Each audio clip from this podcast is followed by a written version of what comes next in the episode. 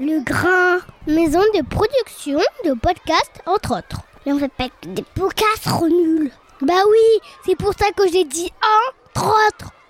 On cause, ça parle de, ça cause On parle de quoi? On cause de quoi? Ça parle de quoi? Ça cause de quoi?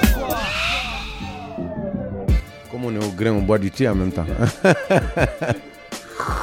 J'ai toujours pensé que pour s'imposer, il faut amener quelque chose d'original. Voilà, ça, ça a été toujours dans ma tête. Il ne fallait pas faire comme ceux qui sont déjà là. Chers auditeurs, chères auditrices, Aou bienvenue sur En Cause 2, votre podcast qui prend le temps de parler de toutes les cultures et qui vous souhaite une belle et heureuse année 2019. Plein de choses, je pense, pour cette année. Et à commencer tout de suite, voilà, dès le début de l'année, on ne badine pas. On part pour 6 épisodes. Alors, euh, petite euh, nouveauté, en tout cas le temps de ces 6 semaines. Vous n'aurez pas à attendre 15 jours pour euh, entendre votre pour écouter votre deuxième podcast, votre prochain podcast, puisque je vais faire une série spéciale Mali. Je reviens du Mali, comme je vous l'avais dit en, sur le dernier podcast. Je reviens du Mali avec donc six interviews. Et pour commencer ce cycle de six interviews, je commence par un invité, je pense peut-être le plus, euh, celui qui a le plus de notoriété depuis que ce podcast a commencé, à savoir Tikenja Fakoli. Tikenja Fakoli que j'ai que j'écoute beaucoup aujourd'hui, que j'ai écouté énormément quand j'étais jeune, qui m'a beaucoup euh, beaucoup inspiré, qui, m'a fait euh, chercher, euh, qui, m'a poussé à, à connaître cette histoire africaine qu'on qu'on connaît peu. Donc voilà, c'était un véritable plaisir de pouvoir l'interviewer sur sur En Cause 2. J'ai, à travers cette série de, de podcasts, cherché à en savoir beaucoup sur mon invité, comme je fais d'habitude, co- connaître son parcours, mais aussi, voilà, j'ai des attaches personnelles euh, avec, euh, avec le Mali. Je suis forcément euh, très triste du sort que connaît ce, pays à la culture fabuleuse. Et donc voilà, je voulais essayer d'avoir que, mes invités me fournissent peut-être une grille d'analyse, de lecture du conflit pour mieux comprendre la, situation. Alors en vrai, avec Tikenja, euh, malheureusement, il arrivé un- en retard. On n'a pas pu avoir autant de temps euh, qu'on euh, le voulait. Donc on n'a pas vraiment pu euh, aborder, aborder ce, sujet-là. Euh, chose que par contre j'ai pu faire avec mes cinq autres invités. En gros, ouais, c'est ça. Euh, avec Tikenja, c'est pas trop le cas. Mais voilà, on a pu revenir sur son parcours. Et euh, personnellement, moi j'ai appris des choses que je n'avais entendues nulle part. Donc je suis, euh, je suis assez content, me voir très content de, de, cette, euh, de cette rencontre. Je vous laisse, j'arrête de, de bavarder, je vous laisse écouter tout ça, ça dure pas très longtemps, ça aussi c'est un peu exceptionnel, mais il fallait que, je- voilà, on pouvait pas faire une heure, on pouvait pas faire une heure, je vous les livre tel quel, c'est 38 minutes avec Tikenja Fakoli. Je vous souhaite une très bonne écoute, on se retrouve juste après. Et moi, j'arrive, euh, je dis, allez dire aux hommes politiques qu'ils enlèvent nos noms dans leur business. Ouais. Ils nous utilisent comme des chameaux dans des conditions qu'on déploie. Ils nous mènent souvent en bateau vers des destinations Qu'on ignore. Ouais. Ils allument le feu, That's it. ils attisent et après ils viennent Ils jouer aux aux pompiers. pompiers. Donc, Ah. boum, ah Eh bien, merci beaucoup de m'accueillir chez toi, Tiken. Bonjour, Bienvenue sur En Cause 2. merci. Tu me reçois ici dans euh, le studio euh, Lumumba, c'est Mhm, ça mhm. Donc c'est on est euh, au dernier étage, sur la terrasse de, de ton, ton club, Radio Libre. Radio Libre à Bamako. Mhm. Tu m'as tu m'as fait venir, tu m'as donné rendez-vous ici pour euh, parce que c'est pour c'est aussi pour me pour me montrer ce que tu ce que tu fais en dehors de, de la de ton métier que tout le monde connaît, c'est-à-dire la, la Mhm. chanson. Mhm. C'est-à-dire que tu, tu finalement tu es che- chef d'entreprise aussi.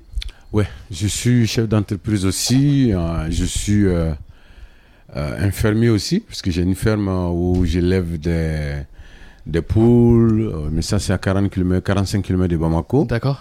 Donc voilà, effectivement, je vous ai invité ici pour que vous puissiez voir un peu aussi ce que je fais. hein. Ouais. Donc euh, ici, nous avons deux salles de spectacle. Hein.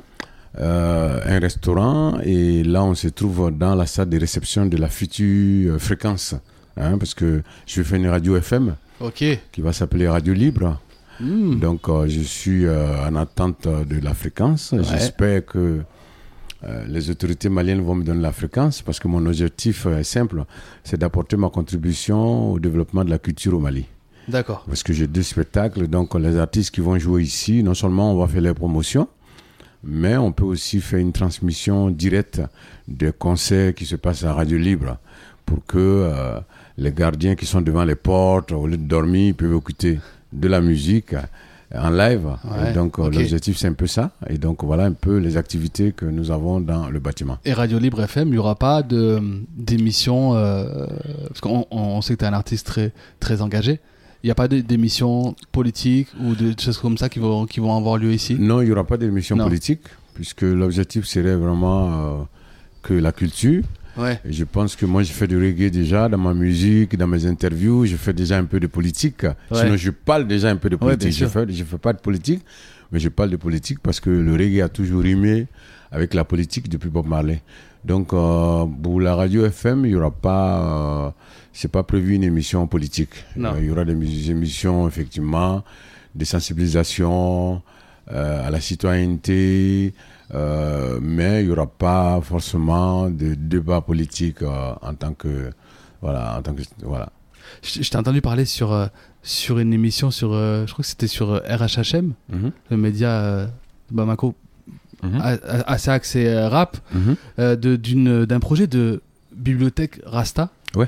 Est-ce que c'est ici aussi que, que- que- qu'elle serait cette bibliothèque? Bon, la bibliothèque, elle, est, elle a commencé à Abidjan. Déjà, on a Ouais. déjà une bibliothèque, une bibliothèque là-bas. Parce que ce qu'il faut savoir, c'est qu'il y a Radio Libre Bamako, C'est ça, Radio Abidjan. Libre Abidjan. J'ai vu les photos. Voilà, Radio Libre Abidjan, on a déjà la fréquence. La radio, elle diffuse déjà. C'est un studio aussi de C'est un studio d'enregistrement, deux salles de répétition. Là-bas, il Ouais. n'y a pas de salle de spectacle, mais des salles de répétition.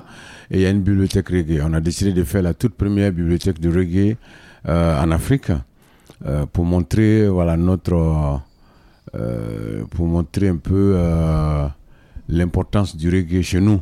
Et pour aussi pousser la jeunesse à aller, aller s'informer sur le reggae, la naissance du reggae, le travail du reggae, le combat du reggae.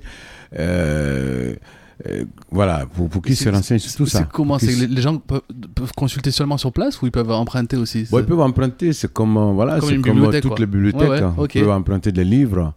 Euh, Il y a de la place aussi sur la terrasse pour s'asseoir et lire. Donc euh, voilà, euh, c'est comme une bibliothèque normale. Ouais. Sauf que voilà, là, Il y a une des- thématique. là, il y a une thématique, c'est des livres sur le reggae, avec une petite ouverture quand même sur euh, l'histoire de l'Afrique, l'histoire des leaders africains. C'est-à-dire que vous Panafri- sur des voilà Panafricanisme. pan- panafricanisme, tu D'accord, vois, parce ouais. que euh, donc euh, voilà, des gens qui, qui qui depuis très longtemps euh, se battent pour que l'Afrique soit unie, pour que l'Afrique se réveille, etc. Donc des bouquins sur des gens comme ça, vous pouvez en trouver, vous pouvez les trouver dans la bibliothèque. Là, à peu près, il y, a- il y a un fonds de combien d'ouvrages à peu près pour l'instant? Bon, euh, le, le lancement n'est pas fait, mais je- j'ai amené près de 5 cartons de livres euh, de. Paris. Ouais. Voilà, il y avait une exposition euh, à Paris qui s'appelait Jamaica Jamaica Ouais, ouais. euh, sur le reggae. Ouais. Et donc, euh, j'ai acheté deux exemplaires de tous les livres qui étaient là. Qui était là-bas D'accord. Donc, du coup, on a à peu près 5 cinq cartons de livres qui sont arrivés de Paris. Donc, les livres, je peux pas vous dire le nombre là, mais on en a beaucoup. Ça, c'est pour Abidjan. tu Ça, c'est pour Abidjan. Et donc là, maintenant, à, à Bamako, à coup, ce que j'ai envie de faire, c'est que vous voyez déjà, il y a les étagères ici à la réception de la radio. c'est ce que je vois derrière. Voilà, Ouais. donc euh, euh, dès qu'on va lancer la bibliothèque d'Abidjan, donc on amènera des livres ici pour que Bamako ait aussi sa bibliothèque reggae. Voilà, puisque moi, je n'ai pas envie de concurrencer une radio à Bamako, je veux faire une radio reggae, la première radio reggae de Bamako, avec euh, des ouvertures quand même sur des émissions comiques, des, émissions de voilà, de veille de conscience, euh, voilà, etc. Euh, sans parler de politique. Ouais. Donc, euh, il y aura euh, forcément une deuxième bibliothèque à Bamako, mais j'attends que la radio décolle pour installer cette bibliothèque-là. Parce que c'est vrai que quand tu parles bibliothèque Rasta, euh, radio, moi je pense à un autre Rasta connu, mais très ici, mais très impliqué dans la politique, qui est Razbat. Mhm. Est-ce que vous avez des, co- des connexions ensemble? Vous êtes, euh, ou vous, vous, vous n'avez pas le même, euh, Est-ce que, enfin, est-ce que, Oh, que je- vous travaillez je- ensemble ou pas? Bon, on travaillait pas ensemble, mais à l'époque, euh, c'est lui qui animait mes concerts au stade Modibo Keïta. Ah, je savais pas, d'accord. Et puis, euh, quand je faisais des je devais faire des concerts, c'est lui que j'ai envoyé à la télévision malienne pour aller parler de mes Ah ouais? concerts. Donc, D'accord. on, on a collaboré dans le passé. Ah, Bon, euh, j'avoue que depuis qu'il est connu, on n'a pas eu de connexion. Ah, d'accord. Voilà, ouais, on n'a pas eu de connexion en- depuis qu'il est, il est, il est ce qu'il est aujourd'hui. Ouais. Euh, voilà, on se voit pratiquement plus. Voilà, Ok. voilà. C'est compliqué d'avoir. Tu, tu disais si, si les autorités maliennes me donnent une fréquence, c'est compliqué d'obtenir une, une fréquence? Parce quand, quand- Oh, je pense qu'il y a un certain blocage quand même. Vous savez, moi, j'ai pas la nationalité malienne. Ouais, Par contre, euh, ma femme est malienne. ok. Donc, euh, le fait que j'ai pas la nationalité malienne, ça, ça m'a. euh, je pense que ça, ça a dû, ça a dû euh, freiner un peu les choses. Parce que j'ai rencontré plusieurs ministres de la communication. À l'époque, quand les ministres de la communication avaient la possibilité de, de donner les fréquences. Aujourd'hui, ce n'est plus ça. Les fréquences sont obtenues directement, sont obtenues aujourd'hui par euh, le, Premier ministre. Le Premier ministre aujourd'hui qui, euh, par un organe, donne le OK pour que les gens aient la Ouais. fréquence. Donc, euh, j'ai rencontré plusieurs ministres de la communication à l'époque qui, effectivement, m'avaient promis que c'était possible, mais ça n'a pas été possible. Et j'espère qu'aujourd'hui, euh, euh, les autorités vont, vont me donner une radio parce que mon objectif, c'est vraiment apporter ma contribution au développement de la culture. J'ai construit cette salle-là parce que je l'ai construit, la salle, en 2010, et c'est à partir de 2010 que les ventes de CD ont commencé à baisser. Hmm. Et donc, euh, moi, j'ai vite compris que c'est le live qui va aider les, les Ouais. artistes. Ouais. Et c'est pourquoi j'ai fait cette- ces deux salles. Et donc, j'espère que j'aurai la fréquence un jour pour compléter ce projet-là, Ah, que- ouais, Voilà. pour qu'il soit global. pour qu'il pour qu'il soit global. ouais. Surtout que la radio, même dans, on voit bien dans, dans les taxis, la radio quand même. quand La même- radio est très écoutée au très Mali. ouais. écoutée au Mali. Très écoutée au Mali, ouais. Tu, tu dis que tu n'as pas la nationalité malienne et pourtant, c'est c'est ici que tu, que tu habites, euh, on va dire, à, à plein temps, c'est ça? Oui, moi je me sens malien. Ouais. Je me sens malien parce que je suis un Africain d'origine ivoirienne. Euh, je pense que si vous faites un micro-trottoir, sur 100 personnes, il y a 80 qui vous diront que je suis malien. Ah. Et je suis malien, je me sens malien. Maintenant, j'ai un papier qui n'est pas malien. Et donc, euh, voilà, c'est tout. Sinon, euh, je dirais que je suis même plus malien que certains maliens. hein, voilà, par, par rapport à, à, à l'importance que les Maliens m'accordent Ouais. en général. Et donc, euh, voilà, c'est simplement la nationalité que j'ai pas. Euh, Peut-être que bien un jour je prendrai une double la double nationalité, mais je ne veux pas prendre la double nationalité parce que je veux une fréquence. Voilà, je veux prendre la double nationalité parce que euh, voilà, j'aime ce pays, parce que je me sens malien, parce que je suis prêt.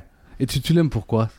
Que- J'aime le Mali parce que d'abord c'est le pays de mes ancêtres. Moi je suis malinqué euh, de la Côte d'Ivoire, donc Ouais. euh, je suis du nord de la Côte d'Ivoire. Le nord de la Côte d'Ivoire est plus proche de Bamako que, que d'Abidjan. Ouais. Donc du coup, mes ancêtres sont venus d'ici, je parle la même langue que des gens d'ici, j'ai la même culture, les mêmes coutumes que, que les gens d'ici. Donc euh, c'est un pays que j'ai choisi comme pays d'exil en 2002. Et je suis resté en exil 5 ans et, et l'on m'a prouvé pendant ces 5 ans que j'étais chez moi. Voilà, donc on me l'a prouvé, euh, on me l'a dit, et puis j'ai eu les preuves qu'effectivement je suis chez moi. Donc euh, voilà, je suis, euh, euh, je me sens malien. Mais, et co- comment c'est- pour cette raison-là que ça a été ta destination d'exil en 2002 Bon, oui, ça a été l'une des raisons. Et puis l'autre raison, c'est qu'effectivement, c'est proche de- du nord de la Côte d'Ivoire. Donc mon village était au Dîner. À l'époque, ma mère vivait, donc elle pouvait, je pouvais envoyer un véhicule. Même si moi, je ne pouvais pas rentrer en Côte d'Ivoire, moi, je pouvais envoyer un véhicule la chercher Hmm. pour qu'elle vienne passer quelque temps avec moi. D'accord, ouais. Et donc, et puis l'autre raison aussi, c'est que c'est un pays euh, euh, qui a embrassé la démocratie très tôt. Un pays euh, où il y a euh, la liberté d'expression, quelque part. Quand vous écoutez les radios, vous voyez que les gens s'expriment, etc. Donc euh, voilà, c'est pourquoi j'ai choisi ce pays. Je ne voulais pas aller au Canada ni en France. Je voulais prouver qu'il est possible de continuer à s'exprimer dans un pays africain. Voilà, donc euh, c'est pourquoi j'ai choisi, c'est pour toutes ces raisons-là que j'ai choisi le Mali. On, on connaît quand même, bon, on connaît ta discographie, on la connaît très bien. On connaît bien les grandes, les grandes lignes de, de ton message, on connaît finalement peu euh, euh, d'où tu, d'où tu viens Mhm. et de quel, quel, est, quel, est, de quel, quel est ton contexte familial. On- tu, tu, tu parles beaucoup justement de, l'héritage, euh, cet héritage mandingue, Fakoli. Moi, ça m'intéresserait de savoir comment. Euh, je crois que tu, donc Moussa, ton, ton, ton nom, l'état civil, c'est Moussa Doumbia Fakoli, c'est ça? Mhm, mhm. Famille de forgerons, Mhm. c'est ça? Oui. Dans, dans, quelle, dans quelle ambiance tu, tu as grandi? Mais moi, j'ai grandi euh, dans une famille euh, très pauvre, mais qui a eu les moyens avant, mais qui n'a pas bien géré. D'accord. Parce que mon père n'était pas allé à l'école, il était un grand transporteur, mais c'est des gens qui ne mettaient pas de l'argent à la banque. Et comme il n'était pas allé à l'école, lorsque, après l'indépendance de la Côte d'Ivoire, il y a eu le changement de l'argent. Il y a eu euh, euh, le- voilà, du franc français qui était consommé. On- il fallait passer au franc CFA. Ouais. Donc, euh, je pense qu'il a un peu. il n'a pas assuré au niveau de l'échange. Donc, du coup, il a perdu beaucoup d'argent. Et, euh, et donc, euh, après, il a ses véhicules qui sont tombés en panne. Et puis, euh, il est tombé dans la galère. Donc, moi, quand je suis né, il n'avait rien. Donc, du coup, il était un peu agriculteur, un peu commerçant. Donc, euh, c'est dans cette ambiance-là que j'ai grandi. Ça, c'est fin des, fin des années 60. Ça, Ça, c'était, disons, là, je vous parle de. Moi, je suis né en 68. Ouais. Et donc, euh, voilà, euh, là, je vous parle de. De 70 à 80, quoi. Et là, on est en sous fouet. On est sous Fouet de Boigny, ouais. en, Côte d'Ivoire. Ouais. On est sous Fouet de Boigny, en Côte d'Ivoire. dans Parce que là, la période. Côte d'Ivoire, quand même, connaît euh, une certaine santé. On appelle euh, ici, euh, souvent ils disent ça, on appelle le, le Abidjan le petit Paris. Oui. La Côte d'Ivoire, elle, par contre, connaît une certaine. Ah oui, tout le monde veut aller en Côte d'Ivoire en ce moment. Côte d'Ivoire, Tout le monde, ouais. les. Maliens, même les Maliens qui habitaient en Côte d'Ivoire, euh, avant de construire au Mali, ils allaient construire d'abord. Ils construisaient d'abord Abidjan. Ah ouais. Donc la Côte d'Ivoire se portait très très bien. Ah, Euh, il y avait l'électricité dans beaucoup de villages, et beaucoup de villes bien sûr. ah, ouais. Euh, L'école, euh, il y avait des écoles primaires un peu partout. Donc euh, la Côte d'Ivoire se portait très très bien à l'époque, Mm. cette- dans cette- à cette époque-là. Mais donc, je, je te, je te rappelais, le- donc tu, tu viens d'une famille de, de forgerons, donc tu as dit ton père était transporteur. Moi, la question que je me pose, c'est euh, très vite, euh, j'ai lu des, des- des choses qui disent que très vite tu étais attiré par le, par le reggae, par la culture euh, jamaïcaine, la culture rasta. On sait que même aujourd'hui, les rastas euh, au Mali, enfin dans les pays comme ça, ils sont pas non plus. On, on- une image surtout de fumeurs de, de fumeurs de joint. Euh, souvent, les gens qui ont des dreads, on dit qu'ils sont c'est sale, c'est tout ça. Je me dis que dans la fin des années 60, enfin, alors non, là, euh, quand tu étais plus, on va dire années 70, 80, co- comment comment comment t'es comment comment t'étais perçu déjà quoi? Oh, déjà en 80, j'avais 12 ans.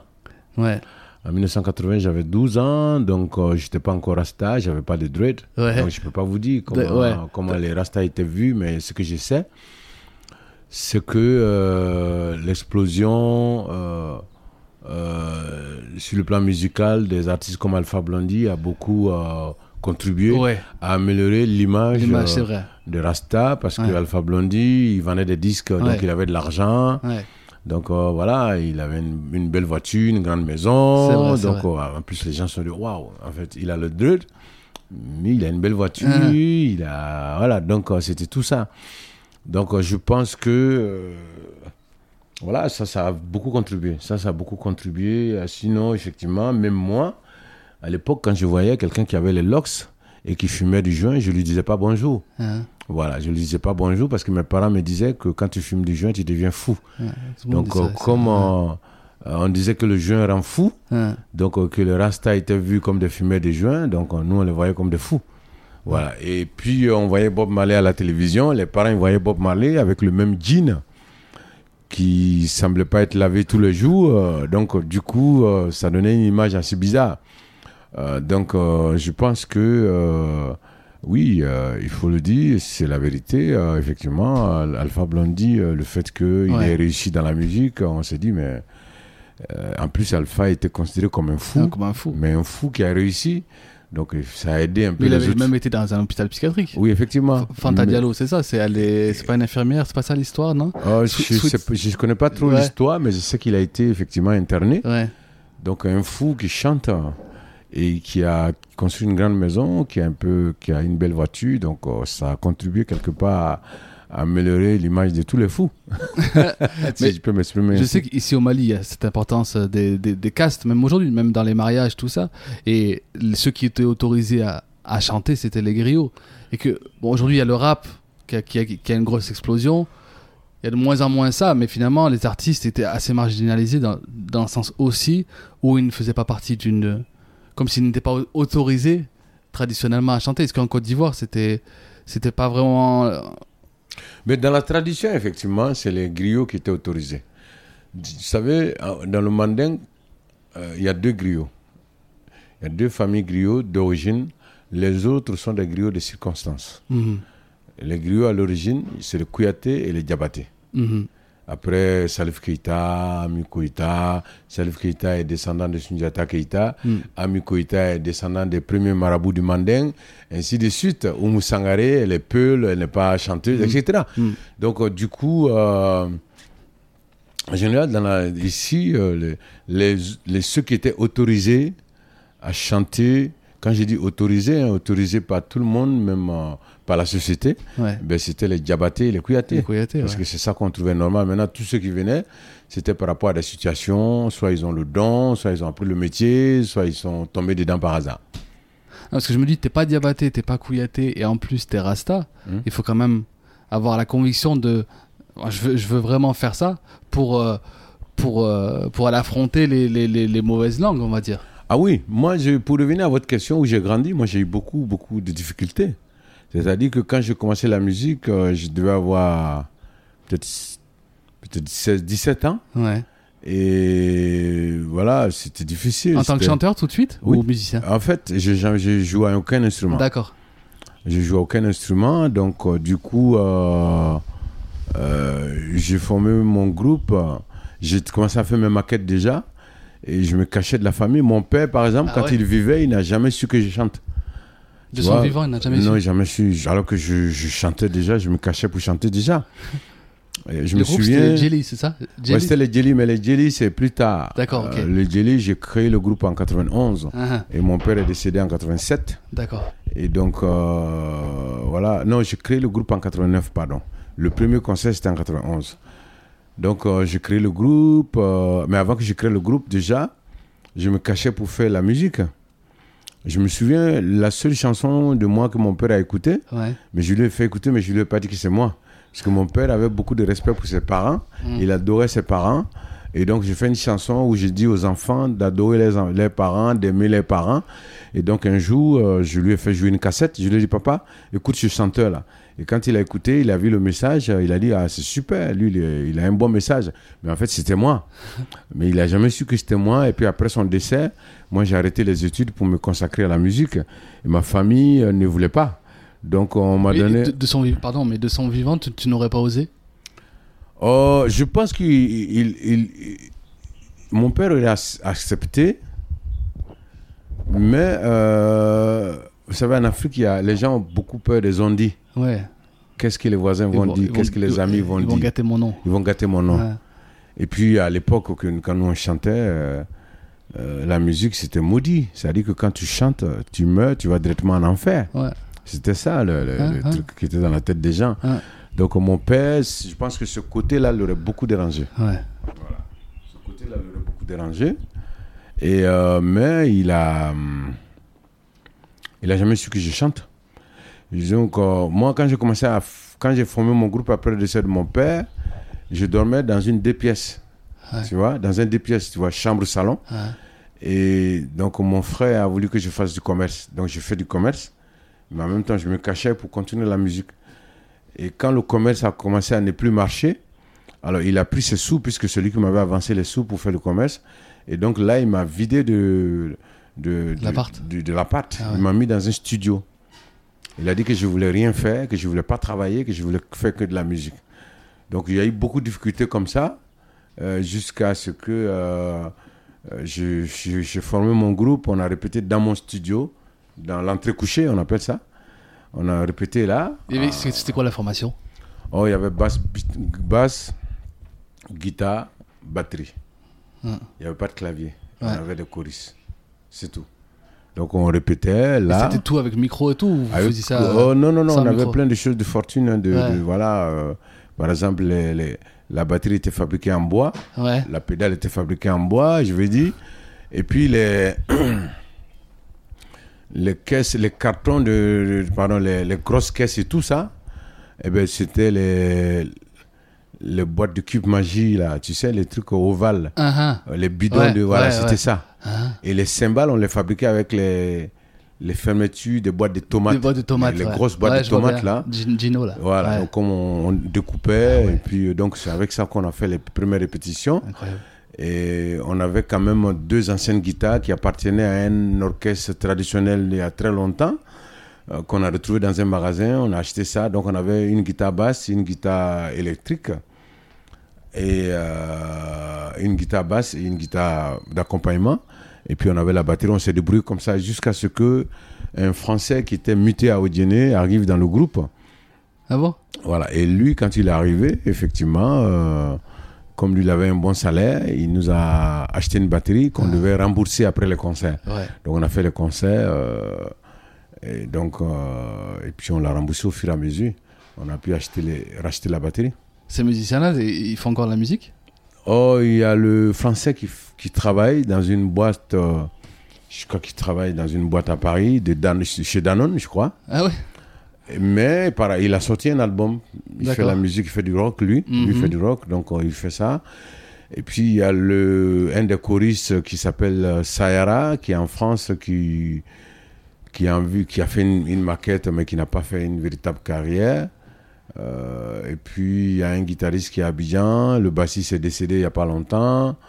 Donc euh, le groupe, de toute façon en 93, le groupe, est, le groupe a cessé d'exister, puisque moi je suis quitté Odienné, je suis allé à Abidjan, et tous les musiciens étaient à Odienné, donc on, Ah, là, là t'étais à Odiné, là, voilà, là, ouais. voilà, après, je suis allé à Abidjan. Donc, euh, j'ai fait mon premier album en 93, deuxième album en 94, troisième album en 96, quatrième album en 99, cinquième album en 2000, et 2002, sixième, 2004, septième, 2007, euh, huitième, 2010, euh, neuvième album.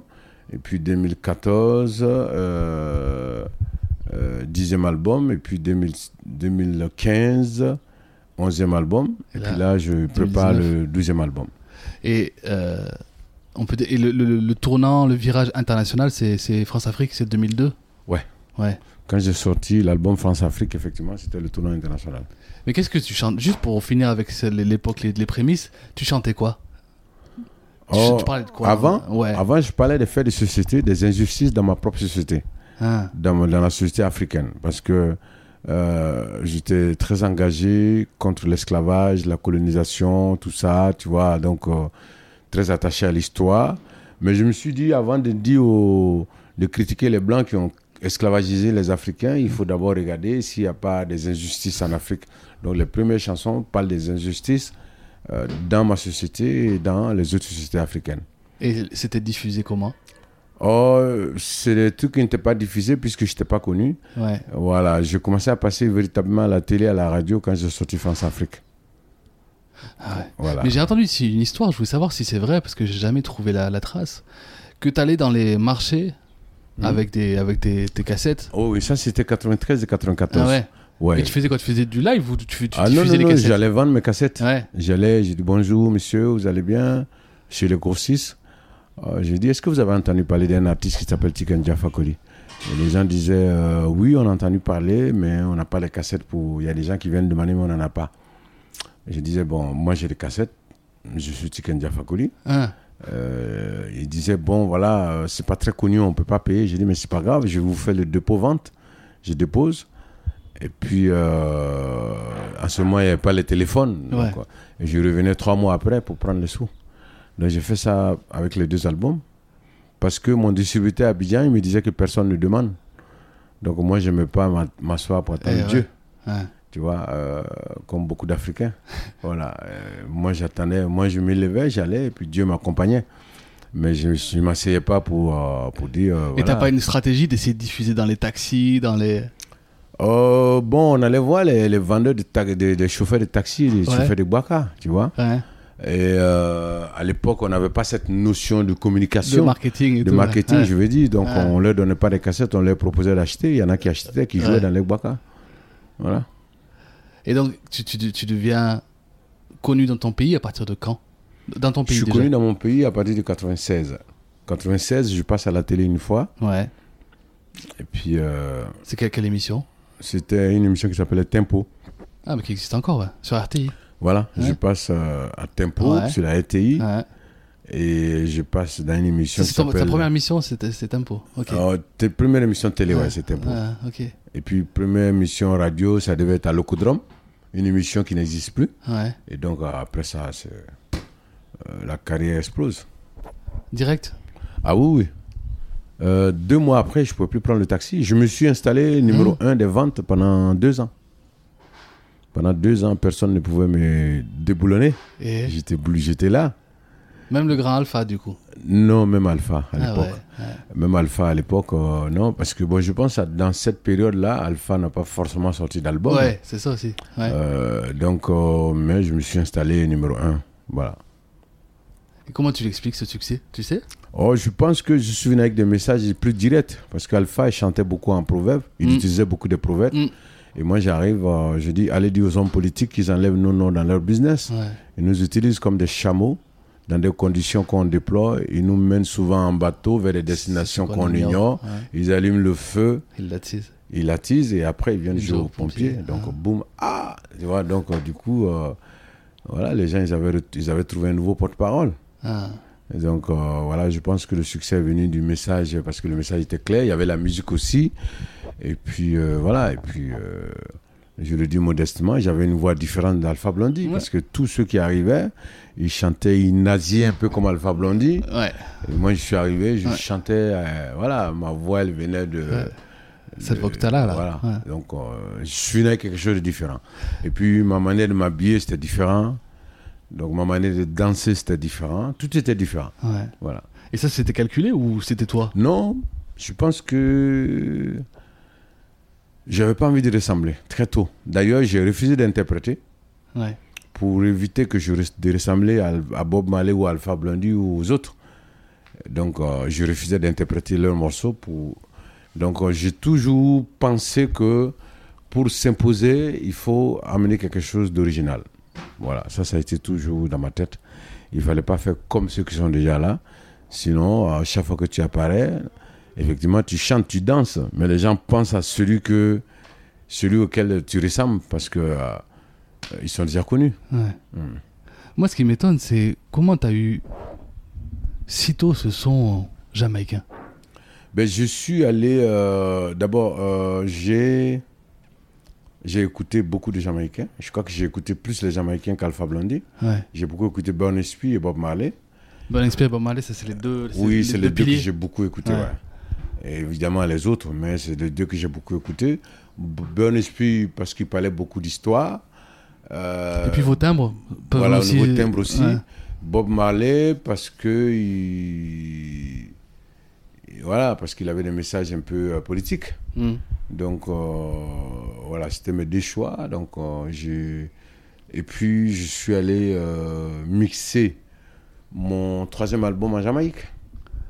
C'est- Disons le quatrième album en Jamaïque. Je suis allé mixer en Jamaïque, donc ça fait que Et pour toi, c'était un pèlerinage euh, pour avant moi d'aller. effectivement c'était un pèlerinage. Je pense que oui, Le- la première fois que je suis allé c'était un pèlerinage. Ouais. Quand là-bas, t'avais Ouais, le- ouais. à la fois l'excitation, l'appréhension. Mhm.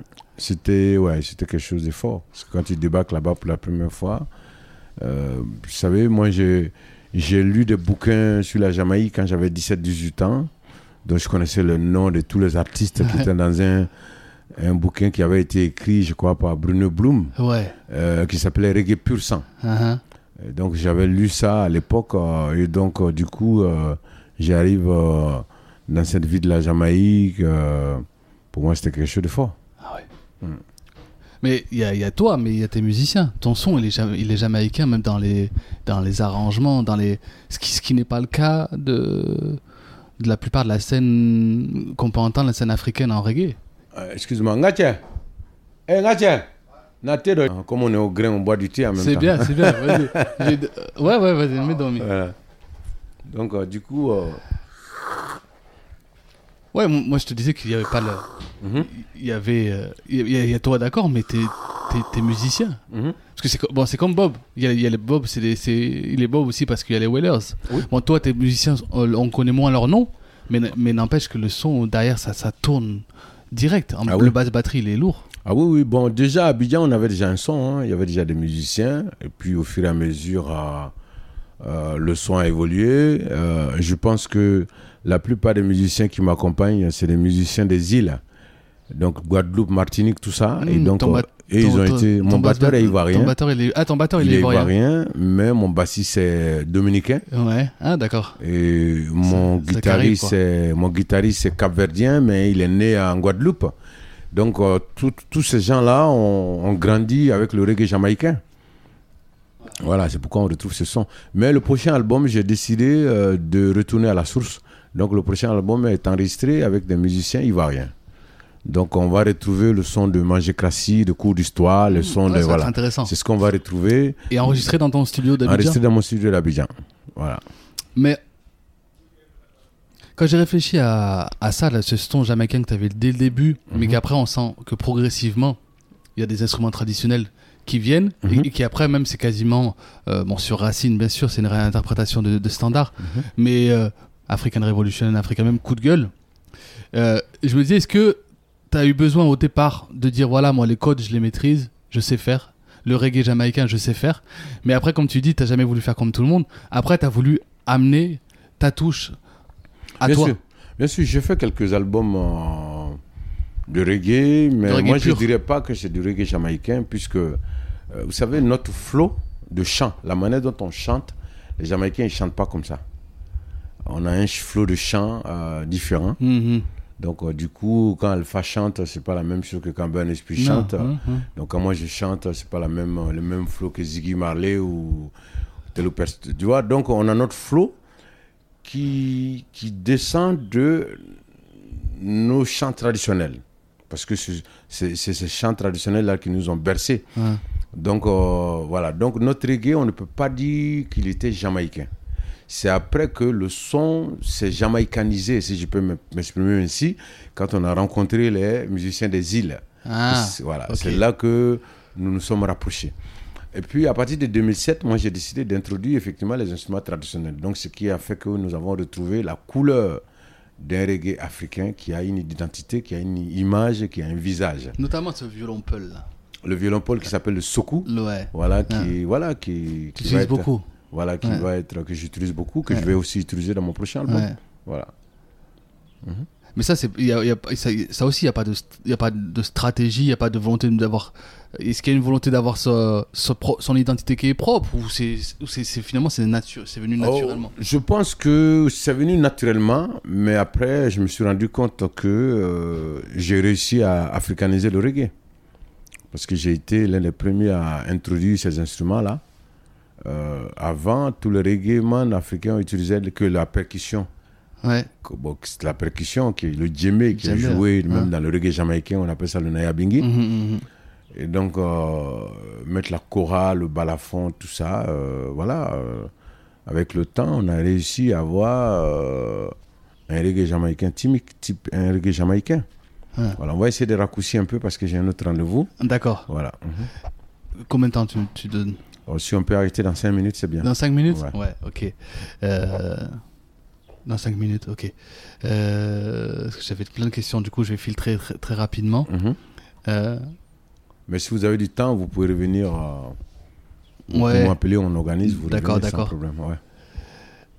Bon, on va finir bah, du coup peut-être sur les sur les sur les projets les, les, les projets à venir. Mhm. Dans ce cas-là, j'ai vu dans un article là, tu as donné le titre un peu en exclusivité du prochain qui s'appellerait We Love Africa, c'est ça? Oh, mais j'ai précisé que c'est pas sûr. ah, ah, c'est pas sûr. J'ai précisé que c'est pas sûr parce que, vous savez, quand on fait un album, Ouais, les titres se révèlent au fur et à mesure. ouais, Voilà. Le titre qui s'était révélé à l'époque où j'ai donné ce titre-là, Ouais. c'était We Love Africa.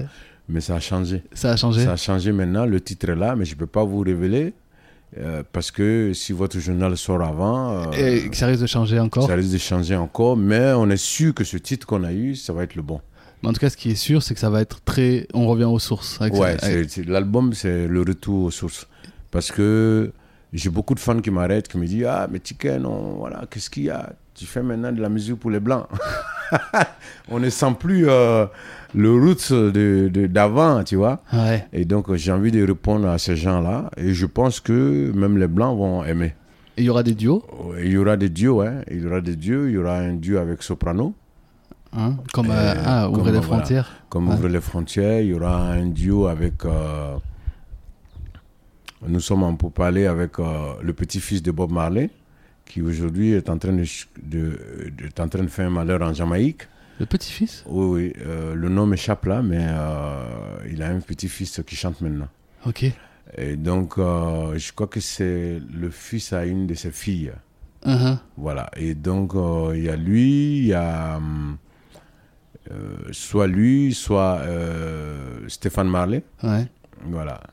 Soit lui, soit Stéphane Marley. et puis, il y aura sûrement euh, un jeune rappeur de la nouvelle génération, style euh, MHD, des, des gens comme ça. Et- mais tu collabores avec des rappeurs d'ici? Des rappeurs abidjanais ou... Non, pas encore. J'ai de- déjà collaboré avec un groupe de rap ici qui s'appelait les Tata Pound. Ouais, à Voilà, l'époque, Il y a très longtemps. Ouais. Voilà. Dernière question dans ce cas-là. Euh, est-ce que est-ce qu'il y a un talent que tu n'as pas et que tu aurais aimé avoir? Oui, moi, je, je regrette beaucoup n'avoir pas appris à jouer la guitare Ah ouais? Et le clavier. Parce que euh, souvent, je suis euh, dans des coins, j'ai une inspiration, je suis obligé de trouver un guitariste pour faire la musique, alors que j'aurais pu faire la musique moi seul. Souvent, je m'assois dans des coins, je cause euh, de tout et de rien, et j'aurais pu consacrer ce temps-là à, à chanter, tu vois, dans la campagne. tu Ouais. vois. Je suis très attaché à la campagne. Ouais. Donc effectivement, euh, j'aurais pu, euh, voilà, mais il n'est pas tard. Non. Voilà, le problème, c'est que quand tu deviens une star, euh, tu as du mal à répartir à l'école. Ouais. Voilà, à l'école pour apprendre. Ouais, ouais, bien sûr. Donc c'est ça le problème, mais je pense que à arrivé un moment, je n'aurai pas le choix. Parce que même dans ma retraite, même s'il n'y a pas de retraite, mais quand j'aurai 70 ans, 80 ans, que j'aurai moins de tournées, si je ne joue pas la guitare, je risque de m'ennuyer. voilà, donc euh, j'ai pas le choix que d'apprendre la guitare bientôt. Ou le clavier. Eh ben, on, on- on t'encouragera. Merci. merci beaucoup, Tiken. Merci, merci. merci. Merci beaucoup. Merci d'avoir écouté jusqu'au bout cette interview, cette euh, causerie avec euh, ce grand chanteur, cet, euh, cet ambassadeur de la culture africaine, cet ambassadeur de la musique reggae. Et, et voilà, j'espère que vous avez passé un, un agréable moment en notre compagnie. Je vous dis donc à la semaine prochaine, non pas dans 15 jours comme d'habitude, puisque vous l'avez compris, on fait une série spéciale Mali pendant 6 semaines. Donc rendez-vous la semaine prochaine. D'ici là, portez-vous bien et n'oubliez pas de dire à ceux que vous aimez que vous les aimez. Kambe.